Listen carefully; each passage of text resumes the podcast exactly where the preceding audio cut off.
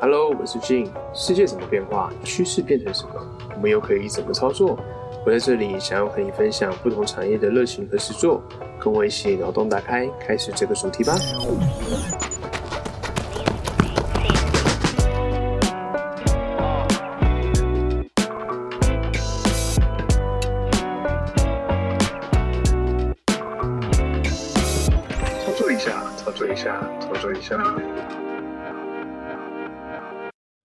这期呢，特别邀请到我们以前在念台大 EMBA 的时候，一位很厉害的老板，他跟我们分享一下他经营虾皮，还有他以前去环游世界的一些经历啊。那包含在经营的虾皮过程中遇到什么样的一些问题，那该怎么样去做转型？那我们欢迎罗伯特来跟我们做分享哦。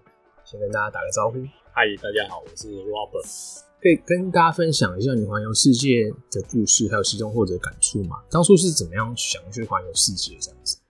哦，因为我没有出国过，所以就想出国。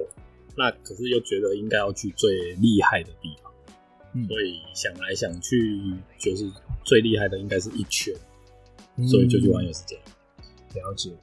那其中有没有遇到一些什么比较特别的经历，特别印象中很深刻的？非常多，讲一个台湾人比较少数听到，就至少我去了之前没什么听过的，就是印度的种性质非常重。哦。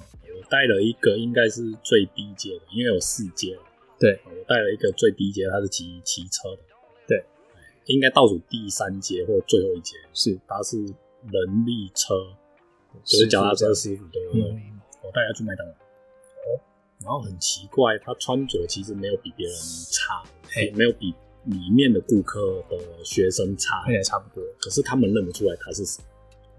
然后一进去，那个异样眼神就跑过来。然后我那个人力车师傅，因为我还没给他车费嘿，所以他必须跟我进去。OK，对，他进去之后，他畏畏缩缩。嗯对，然后我最后请他吃一个套餐，然后他说他啊就不吃，他吃饭，然后留给他儿子，他会讲英文，所以这很奇怪。理论上他不会受到教育，所以有人讲，还有人非常不流利的英文来跟他要干嘛？嗯所以我觉得有点奇怪，所以我怀疑他应该是第三阶而不是第四阶。嗯嗯嗯，哎、只是很明显是一进去全部都在看我，包含店员，包含里面的顾客，包含里面等餐的学生、是高中生，嗯，都在看我。然后有一个好心的高中生过来帮我翻译，因为他有些东西想表达表达不出来。对，然后他就说他有一些东西想留给儿子回家吃的。了解。对，然后当我问他说：“哦，我觉得这个对他们来说可能不礼貌的就是说，哦我想了解一下种姓制度怎么，你怎么认得出他是他？你怎么认得出这个车夫是第三阶的？”对他就跑掉了。嗯哎，然后那当下我才意识到这一题是不是在他们那边是不能问，嗯，就像我们在台湾不能问很多东西。对对对对对。但其实我们一直好奇啊，我们是想要知道说为什么你们就是都穿着一样，那为什么到这个环境里面就认得出来，然后当然无解，后来后来就离开了。嗯嗯嗯嗯。所以这是你在环游世界的过程就是比较有特别有印象的一件事情。呃，非常多有印象，只是要讲一个台湾人有共鸣的，嗯嗯所以这是少数几个有共鸣的。然后如果讲埃及政变，台湾没有共鸣。嗯呃我去埃及的时候，埃及正在政变，国防部长说，民众说，嗯希望国防部长推翻总统，哦然哦后国防部长有军权，所以他可以开坦克。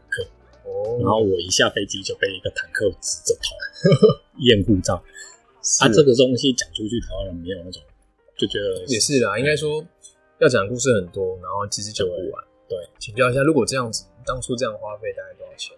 因为大家可能会有一个梦想想，哎、一一圈要多少钱？这样，呃，其实这一题还蛮简单的，就是我们总金额一百两百就会有，一定会有。嗯啊，那我拆细一点，单纯的个人环游世界机票，有这种东西叫做环游机票，环游世界机票。哦，现在也还有吗？有它，它其实是我们像我们全世界有两大联盟，一个星宇航空，嗯类似现在的星宇，啊天天空之河之类的。那它的好处是，它的整套流程包含行李转机，对你不用领出来再放进去。这两个联盟都有全世界的联盟。我从台湾飞到香港，可能是这个联盟的，嗯。然后从香港飞澳大利亚，可能是这个联盟的某一个，对，然后再从澳大利亚飞到南美洲，我记得那个那个航空公司叫做烂，用用台湾发音叫做烂 L A N 啊，只不过发音叫做烂，嗯嗯嗯，对，就是它是一票的，嗯，那我们的行李是不用拿出来的，是，位置他都帮你安排好。嗯嗯嗯。对，那这样子他们是一个环球环游世界的一个体系。嗯。那我当时买下来好像十八万，嗯嗯从头到尾。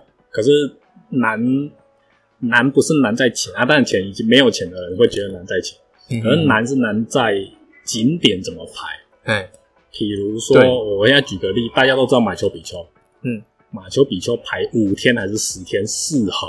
对，没有人知道。对哦，也必须先做功课好了。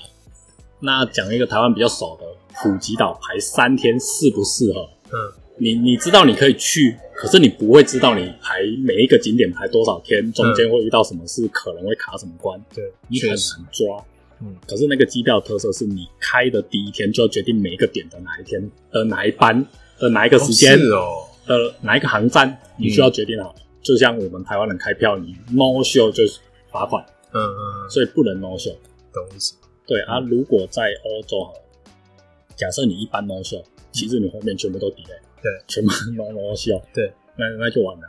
以我当时来说，钱不是问题之下，最困难的是这个城市到这个城市到这个城市的天数拿捏、交通拿捏的问题。当初是在什么样的缘分下，然后开始经营虾皮卖场嘛？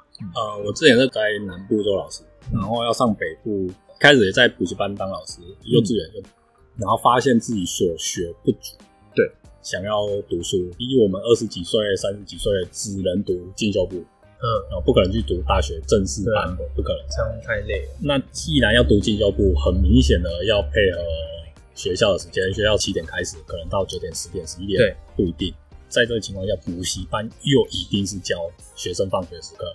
嗯那工作跟受教育进修是冲突的，嗯时间是冲突，那只好选择我的人生要什么。那我当然要往上走，看更大的世界。嗯在这个情况下，我就放弃了工作，我选择了要进修。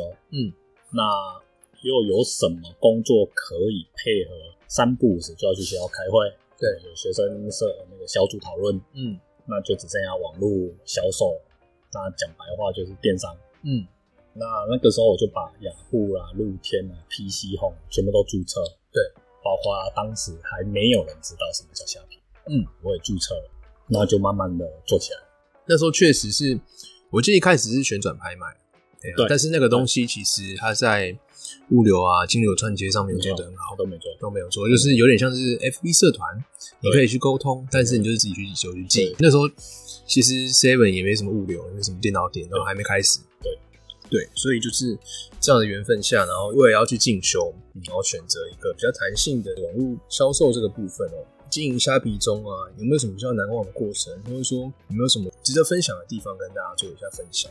嗯，然后从起来，然后再到转型这样子。哦，虾皮的变速度非常的快，可嗯。能上半年是做什么事，重心在哪里，下半年就完全不一样。是，我们在二零一六还要努力的去跟大家讲，虾皮是一个嘿。雅虎拍卖啊还要去跟大家介绍。网拍啦，对，还要去讲网然后二零一七大家新闻都出来了嘛，嗯开始打广告，大家都知道他是谁了。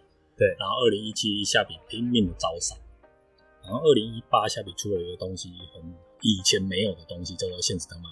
嗯嗯，限时特卖，限时特卖是一个，以以现在来说，当然限时特卖很啊、对卖家来说非常的不理想，嗯，可是当时是不用钱。啊我们拥有资格，像我自己当时有两家店，他每一家店一个月会给四到八次，所以我一个月会有十六次嗯的限时特卖，那就等于说两天一次，那个忙死，因为限时特卖前置作业很多。对，哦，所以二零一八也因此赚了一波免费的流量红利。然后二零一九虾皮开始在线说，呃不管是台手续费，对哦，还是在线说一些流量，呃，开始每个东西要付钱了。嗯嗯嗯然后二零二零也是调整手续费，然后让没有投广告的流量曝光会变少。就自然触及率降低了，对。有点像是 FB 啦，就是会先一开始就是说补贴政策嘛，对然后让你享受到一些流量的红利，那后续就是随着我市场规模越做越大，那开始想要回收了，会变成说对没有花钱、没有投广告的人来说会比较吃力，对。对对对对对，所以它一波一波开始铺市场，你本来就免费，对你本来就要很给很多好处，对啊，然后你好处市场都出来了，嗯市占率占到了，你开始就要开始赚钱，哎公司本来就要赚钱，对，所以它是合逻辑的。嗯，对，那我也蛮相信，那未来应该会在不论是直接调涨手续费，对，还是在开出什么名目，希望你赞助金，就像猫猫必须要有一个东西叫做赞助金，嗯不能不要。嗯，他赞助金做什么？你的什么都没有，就是叫你要赞助他，哦，就这样。啊，他会说定向手续费，对，就变相的一个，你就是每个月要给他一千呃对啊，那个虾皮目前还没有，呃可是不知道他现在规划。是，确实会这样的后后续会有一些额外的费用加进去，非常有可能，因为毕竟独大之后，目目前一土西嗯至少呃，应该说进入门槛非常低，开个账号注册一下实名制就过了。以目前来说，它是最大的，而且最方便。最方便。对我们这种呃一般卖家一般的民众，就是你想要把你二手商品拍卖的话，这确实是最方便的。对，因为它还有很多店到店啊、seven 这样的都。弄好了啊。像我们要进去 PC 用，它要先合约，对，然后希望你先报价，抽成多少，先先弄，确实确实会这样。这是一个点。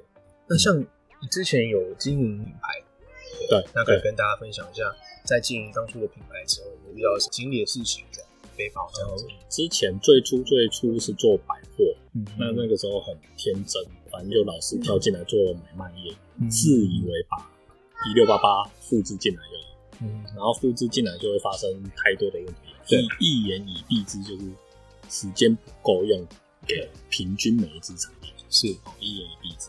嗯后来发现，那我们就做一个我们想做的，嗯那消费者可能会买单嗯的东西。那我们看来看去是最喜欢背包，是背包具有几个特点。对，第一个是没有行情价，嗯背包你喜欢卖八百还是九百还是一千，其实就是没有定价这个。嗯啊，当然不能一千卖三千，那个就在太 over 了。可是基本上就是八百一千在跳是没有人介意的。嗯然后第二个是背包可以挤压，如果大家有从淘宝买过东西，那个东西就压到烂烂的，还看起来像回收物这样。可是背包的外箱嗯烂掉，其实跟内里面的那个背包是没差的。了解。哎所以我们选了很多特点之后，发现应该是要做背包。当然现在现在没做了，那嗯做了背包之后，发现几个问题点，就是像我那个时候很在乎品质，很在乎品质啊，嗯我们挑的品质太好，嗯它几乎不会坏，对，三年五年不会坏。嗯那换句话说，以我背包来说，回购率三趴不到，对，就是我如果一年做一百万，嗯。可能只有三万块以内，应该说买过的。会需要一直扩展新的客户。对对，然后再就是背包，依我们来说，我们不懂怎么打开市场，嗯。我们懂的是抢现有的客户群，嗯。抢现有的流量，对，那就会发生说，如果虾皮现在流量是买背包的一个月流量需求量是两百万，嗯那我们当时是虾皮第一名，我们可能吃到一百五十万了，嗯嗯那就紧绷了，对因为虾皮全部进来的都被我们吃完，了解。都已经来我这边买。市场总量有算过了，只要有进来的，至少他看过我的产品，买不买我不知道，因为适不适合他的个性不知道。对，可是他一定会看到我的店。嗯那换句话说，我们已经达到这个产品在虾饼里面的天花板，除非是虾皮在扩张，嗯要不然我们的的天花板就只有这样子。嗯嗯嗯可是边也是下一个问题，就是是我那个时候做到一个月算一百多，算两百营业额，嗯一直啊做背包这个类别。嗯那假设净利润是十几二十，其实养大概三五个人就紧了。对，那就等于说，如果虾皮没有竞争者，情况一致之下，而我在虾皮里面的店家的竞争也没有那么多人的嗯情况之下，嗯我就顶多养三个人，是哎，就是紧绷，就是这样子。那更别说虾皮越来越引进更多的店家卖家，嗯以虾皮的天花板在于台湾人口数。是它都已经是紧绷之下，这个产品线只好走两条路线。第一个是呃抬高利润，第二个是抬高回购率。对那抬高回购率刚刚形容了，除非我卖比较差品质，对，但这样也不太行啊。对啊，对，又会回到又回到鸡生蛋，蛋生鸡的问题。嗯嗯嗯，对，所以我那个时候就觉得这个产品就先这样 hold 住了，我们赶快去做别的天花板比较高的产品。哎，对所以后来运气好做到了医疗口罩，哎，我们有对对对牌照口罩的故事，嗯对医疗口罩啊，医疗口罩也算运气好啦，我们是蛮早期就拿到牌照，哎，对，所以当时在卖，我的同业都下架了。是在疫情之前嘛？疫情差不多、哦，嗯好像疫情一出来，我就赶快拿牌照，然后拿到我就是少数几家没有被下皮删除商品，因为有牌照，因为有牌照，嗯。所以就一直买了。嗯那中间还有一波是卫生纸之乱，嗯一天营业额八百九百万的那个，那个也那个也蛮蛮奇特的。嗯。疫情都是疫情改变的，嗯，所以等于是因为疫情的关系，然后赚到一波这个时机差，还不错，还不错，还不错。嗯，大家都知道口罩跟这个卫生纸可能是一波一波的。对，那后续在评估下面，后续有做怎样的服务转型吗？还是说持续在贩售商品这样子？卫生纸我们最后有真的赚到那五六百万嗯，一天，一天营业额，一天进来的订单八百九百万，一天内。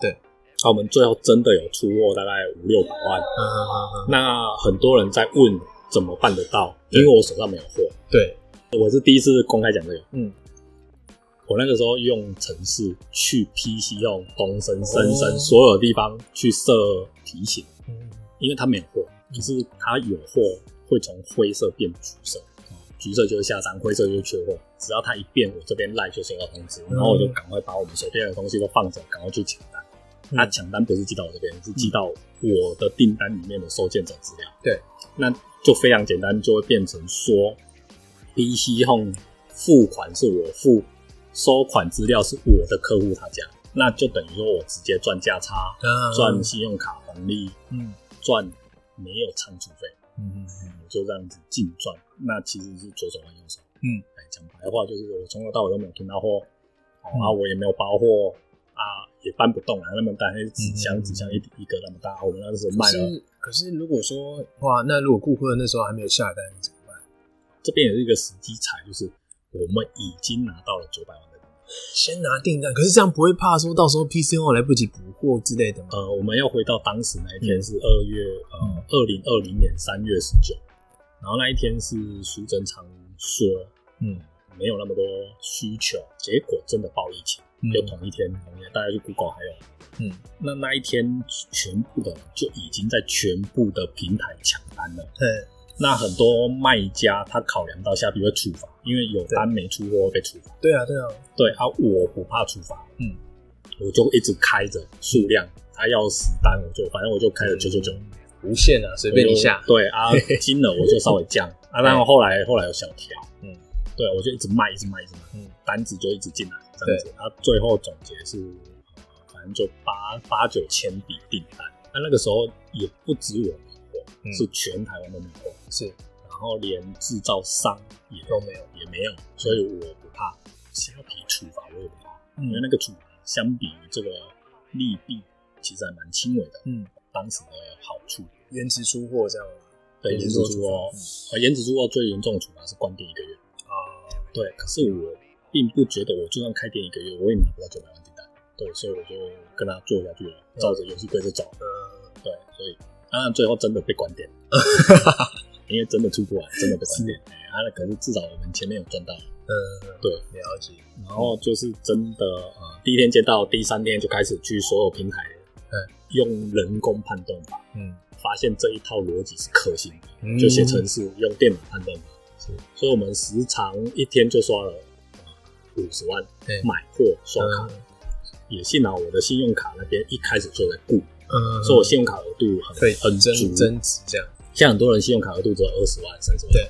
基本上上班族都是大概就是这对，个这个啊。这个论据，PC 用真的有货，你只有二十万你不能买？对啊，不行，那、你就赚不到，嗯。那、你又不可能一脚对啊，又把它退掉，嗯。哎，这就浪费掉。对。对，所以总归我的那一波就是靠着信用卡，嗯。先接到单，然后信用卡刷卡赚红利，嗯，那额度够就一直买，一直买，一直买，一直买，啊，钱早就比卡费早进来了，货款已经比卡费早出了，嗯。所以我那一套就五本套利，啊，五本套利八百五六百万跑掉，哇，对对对，还还不错，还不错，，哇这样一般上班族就是要花很多时间才能赚到这对，些钱，才能。啊，当然最后净利润也不到，也不到五十万，但是五十万也很多，也也不到，可是至少是大家努力分下来是还不错的一个一对个金额这样，对对对对。嗯，呃，我觉得聊天的过程中，他其实是很愿意去尝试新的机会，然后评估之下觉得可以赚钱的话，他很愿意去尝试。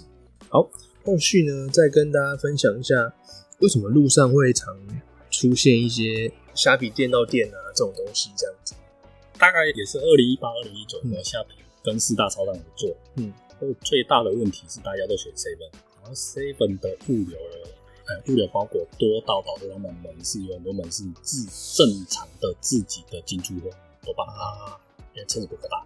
那在这个利润考量，听 PM 说有一些不愉快，他后来就渐渐的不再补贴消费者去选 seven，嗯他会尽量的把补贴放在莱尔富跟 OK。啊，啊，全家也有一点嗯，然后到后期全家也被呃筛掉。了。呃，我们卖家可以参加一种免运补助款，对。当然抽成会比较高，可是好处是消费者免运。嗯，在消费者的角度，他会觉得，哎，OK 跟来福比较便宜，因为被零元，嗯，那我买个两百变成两百六，嗯，那就很贵，对，所以这样子会把消费者引过去来福跟 OK。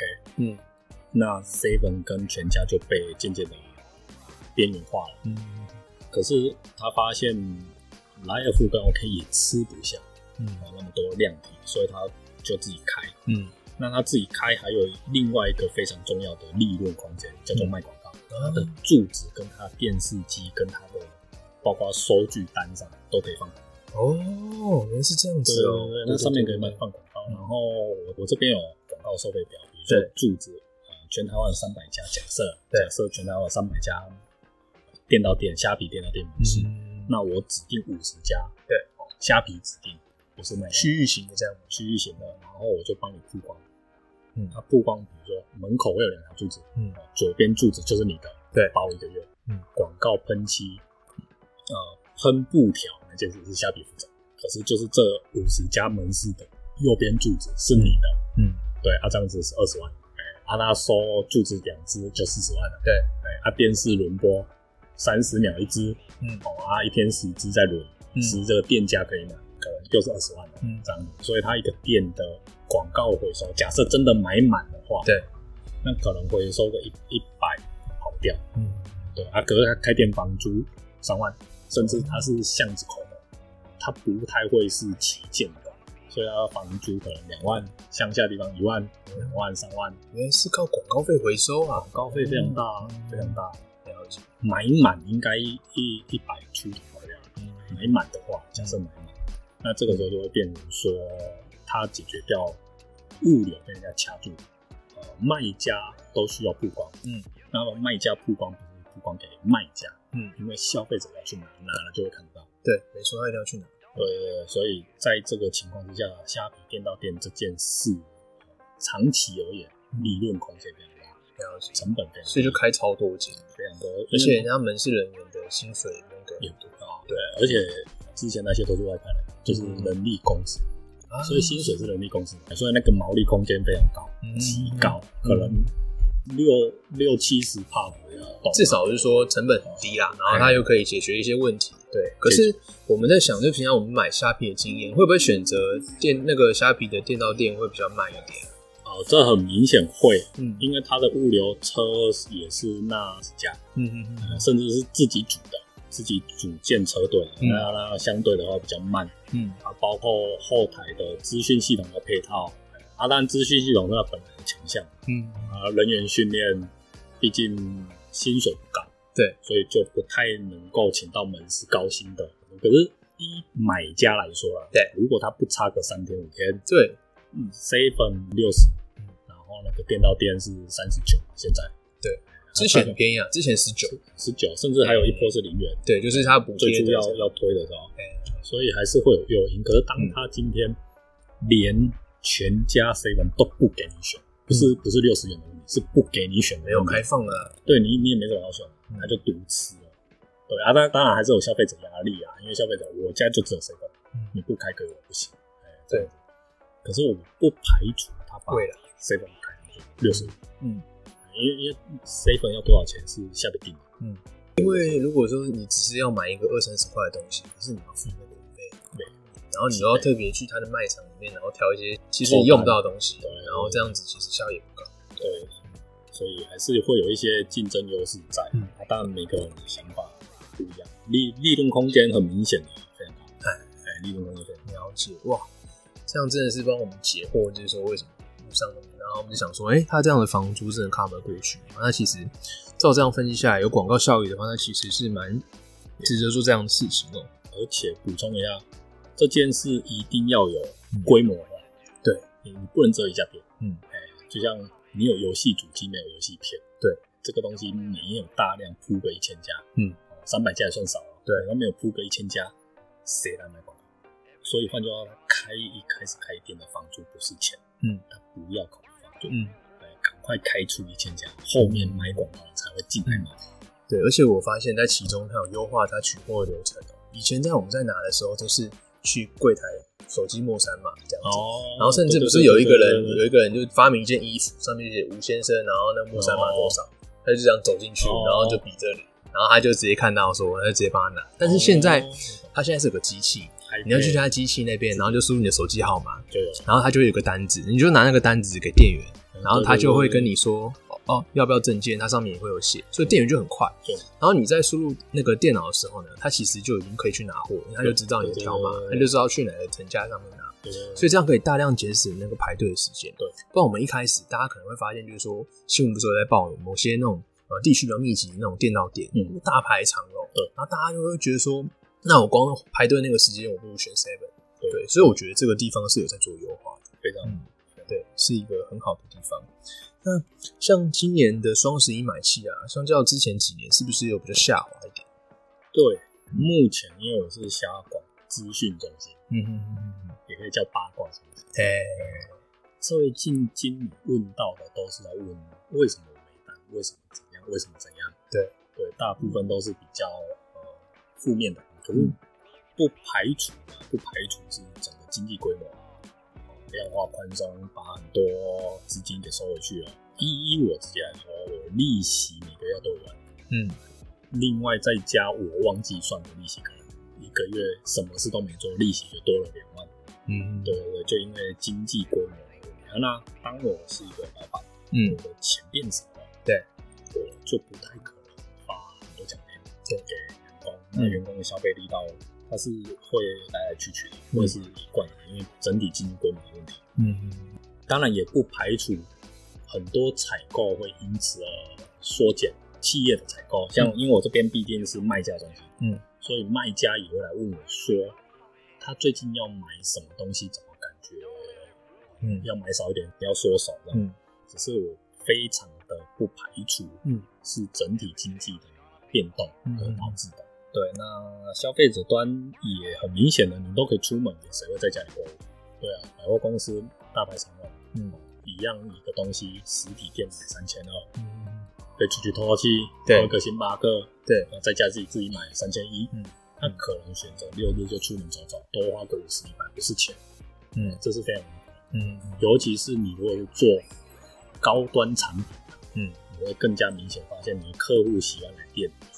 那你如果是做低端的，它比如说你买支蓝笔嗯三十块，在家里买多少，我根本就会买多少。对，还是你买个兰蔻，不是蓝笔，是蓝对蔻，对对对五千八，你就想去摸摸看。对啊，拿一些小赠品，对对对，啊，你在家里五千七，当然我也知道在家里五千七比较贵，可是你就想去嘛，你想别被人家对啊，这又回到就是说，呃，顾客体验这一块啊，因为它到实体店面还是有它一些优势，就是说，哎，你实际摸到东西，对你可以去实际感受一下，因为毕竟网络上的东西大家讲的，你没有实际看到的话，你也不一定。对那后续退换货什么又比较麻烦一点。对，那我觉得像这部分的话，我自己的想法是说，因为疫情的关系，逐渐解封，那刚好就到双十一这个时候，你看我们现在出门甚至连口罩都不用戴，嗯，对，虽然大家还是会戴口罩，因为嗯。不戴好像怪怪的这样，对对对，但是就变成说顾客呢，他会愿意去街上消费，然后愿意去尝试一下，哎、跟大家去逛逛，因为毕竟之前也闷很久了。那因为这样的关系，所以可能呃，在平常假日的时候去外面买东西也买了一些。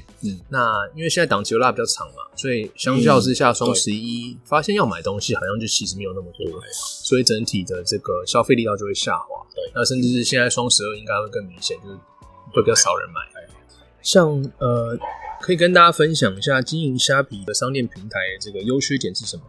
嗯，那是不是说除了虾皮之外，如果我今天做其他的一些平台，是不是也要一起尝试？还是主要就是其实用虾皮？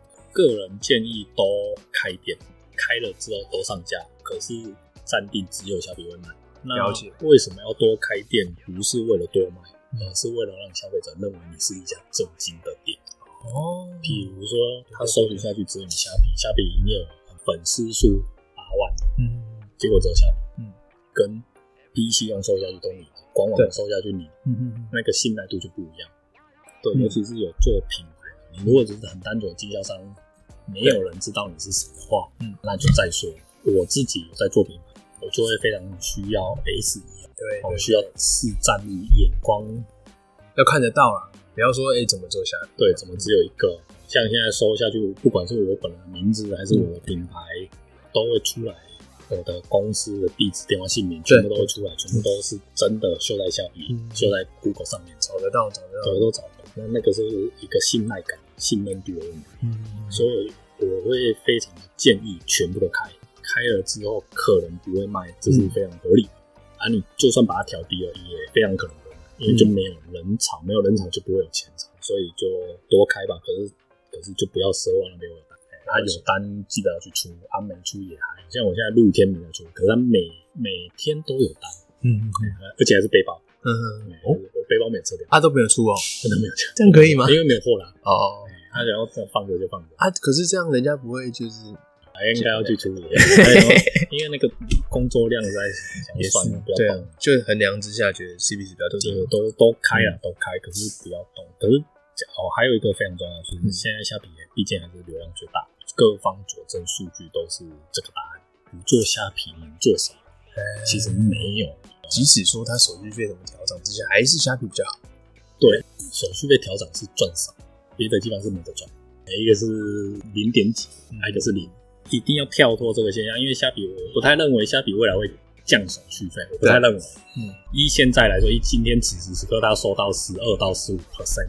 对，那很多人从一六八八淘宝进货，它的利润空间可能赚三十八、四十八，嗯，就等于说虾皮网站的做事放在那边赚的跟你一模一样。对，啊，你要回客服出货、包货、品检、QC。然后要解决海关了，甚至很多人逃漏税。对，那这些风险都是店家担，阿虾比跟你对冲。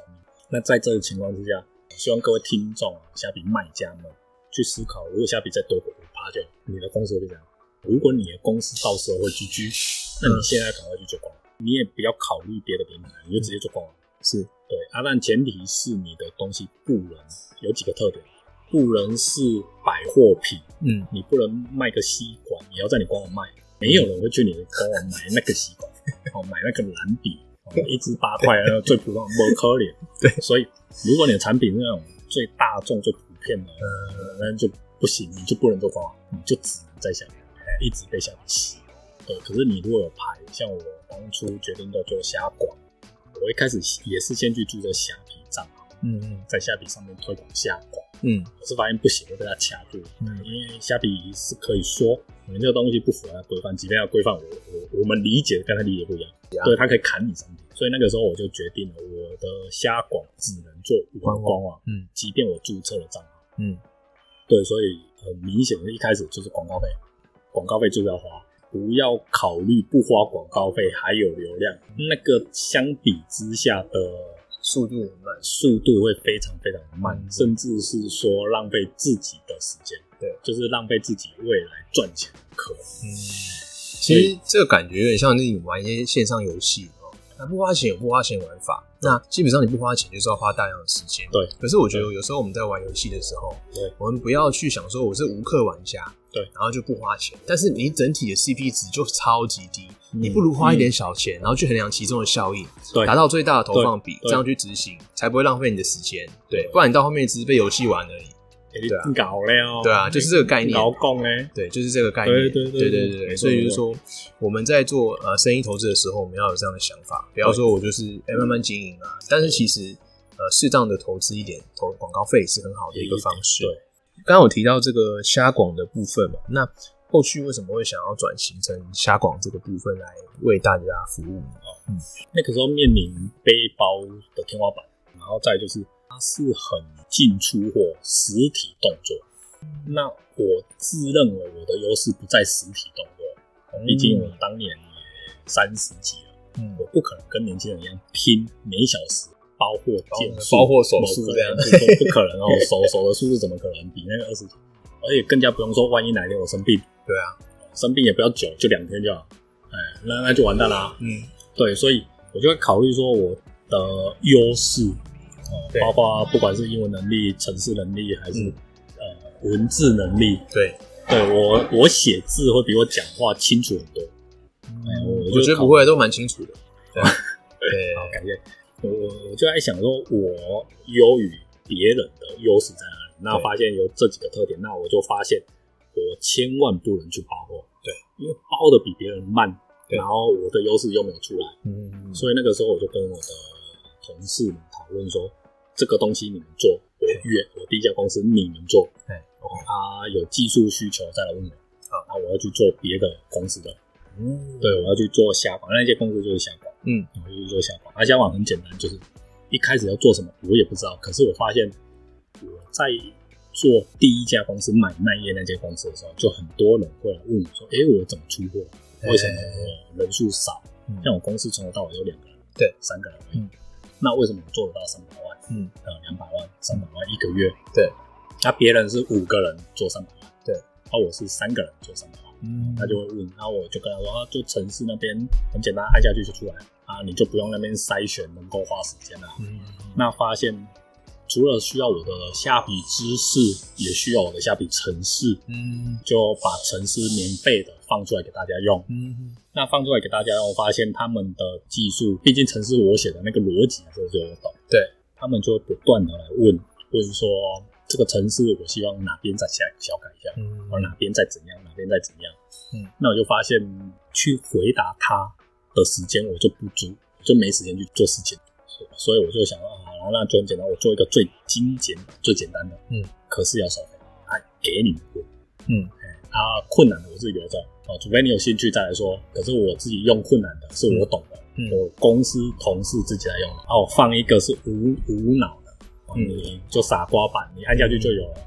啊，放出来给大家用。啊，可、嗯。这一个我要收费啊，你们可以问，嗯，对啊，慢慢的、慢慢的，他们不止城市会问，连虾皮经也会问。然后，二零一九到二零二零也很多虾皮新卖家进来，我觉得这可能是因为疫情的关系，所以很多人就是想就是说在家，哎，只能在家里，那我是不是做一点什么东西？对，呃，所以那个叫做时代的红利，我刚刚好有拿到，也不是我特别厉害，就是刚好这个时代需要这种人，需要这种业务，但是我觉得其实是特别厉害哦，因为你要愿意在这个时代去尝试新的东西，那并且尝试去实践它，这个东西是不是每个人可以做到？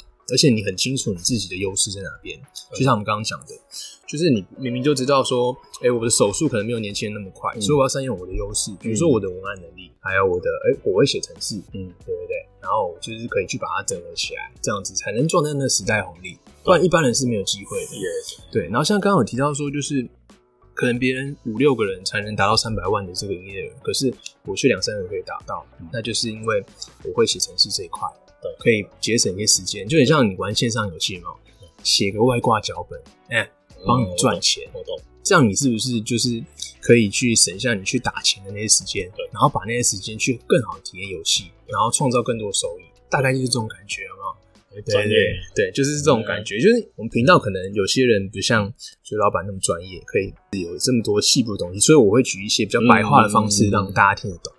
对，就是用比较白话的方式，就可能大家有在玩游戏这样子。那你在玩什么？嗯，没有，最近没有没有玩什么，就只是举例啦。对对对，像刚刚就是分享这个虾皮啊、虾广的部分，那是不是有一些学习的资源可以分享给大家？那比如说像是学习的管道啊，还是说如果我是一个刚接触虾皮卖家，我可以去哪里学习？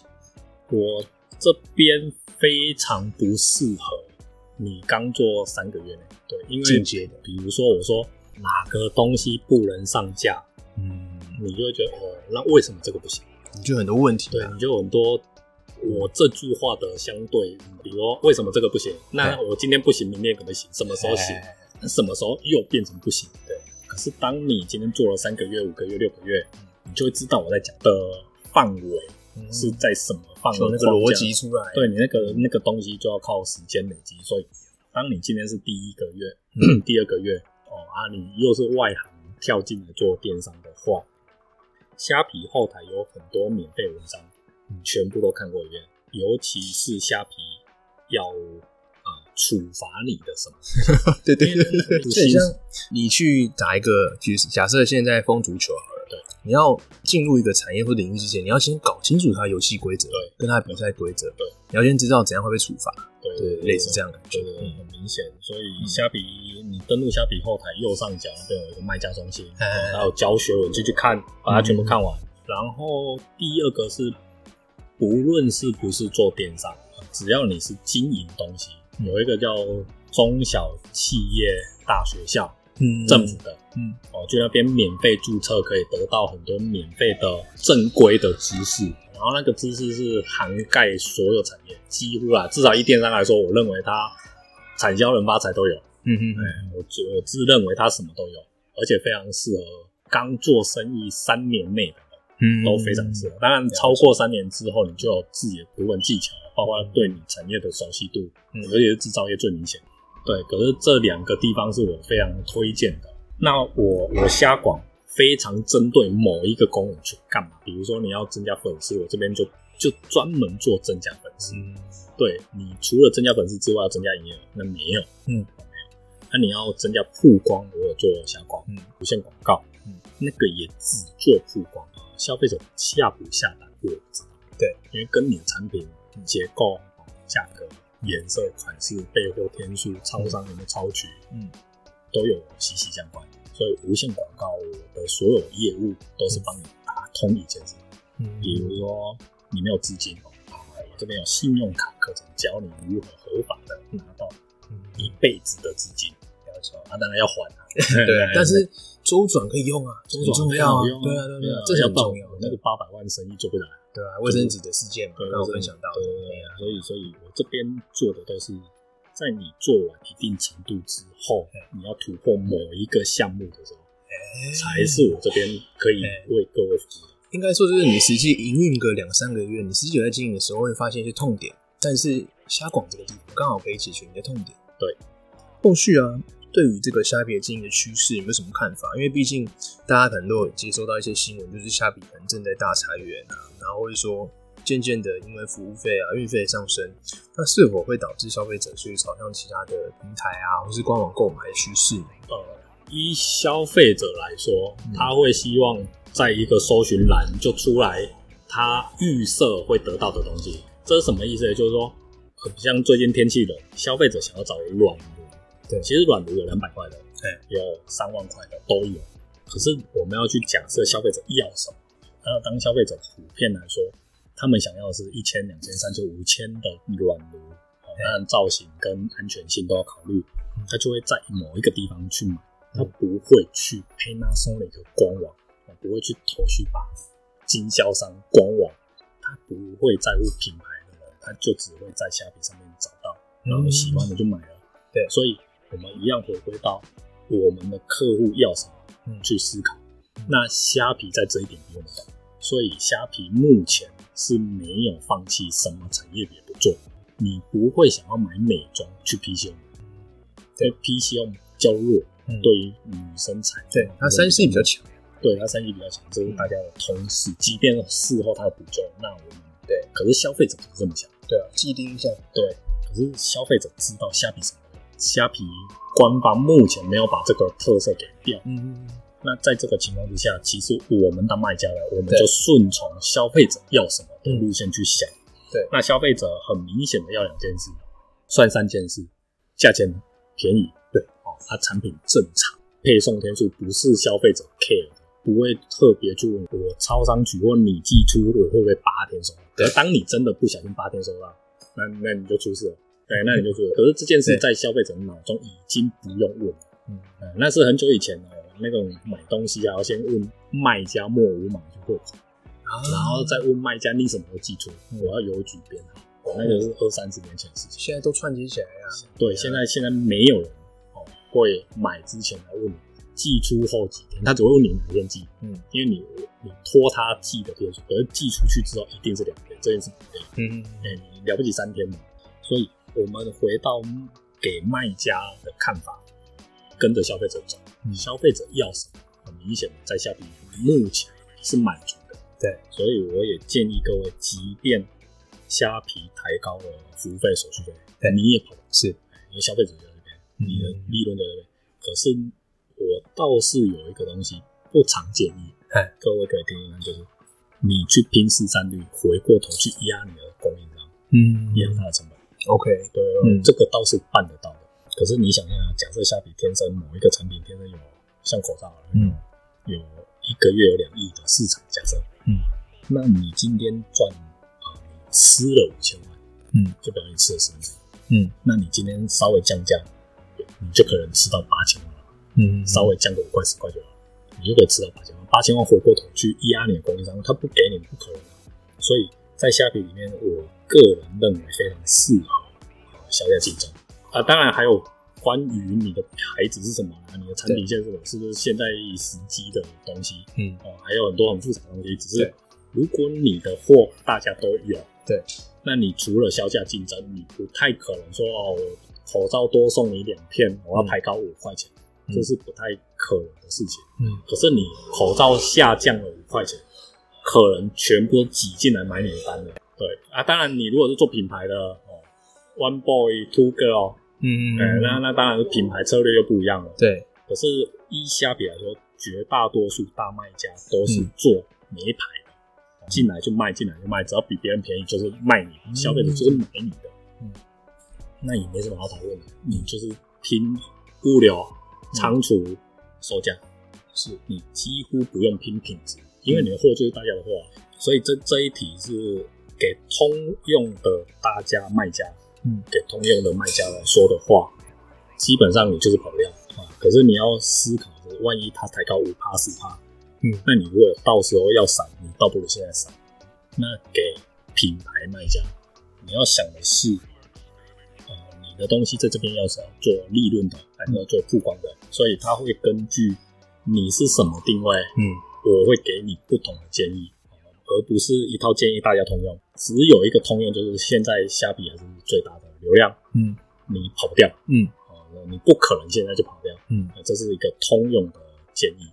根据你的类别不同而有细节的不同的建议，那个那个再说。嗯好，那今天非常感谢老板跟我们分享那么多。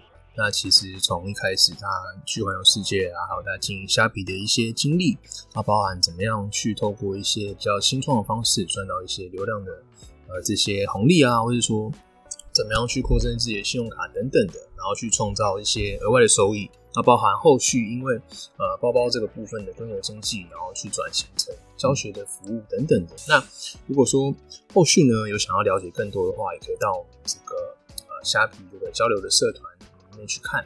那甚至是一些如果你在经营虾皮的时候遇到一些卖家啊买家这个相关的痛点的话，你想要更突破，那可以到我们这个虾广服务去找寻适合你的方案来去做一个选购这样子。那我非常感谢老板今天的分享。那我们这期的操作就到录到这边，谢谢大家。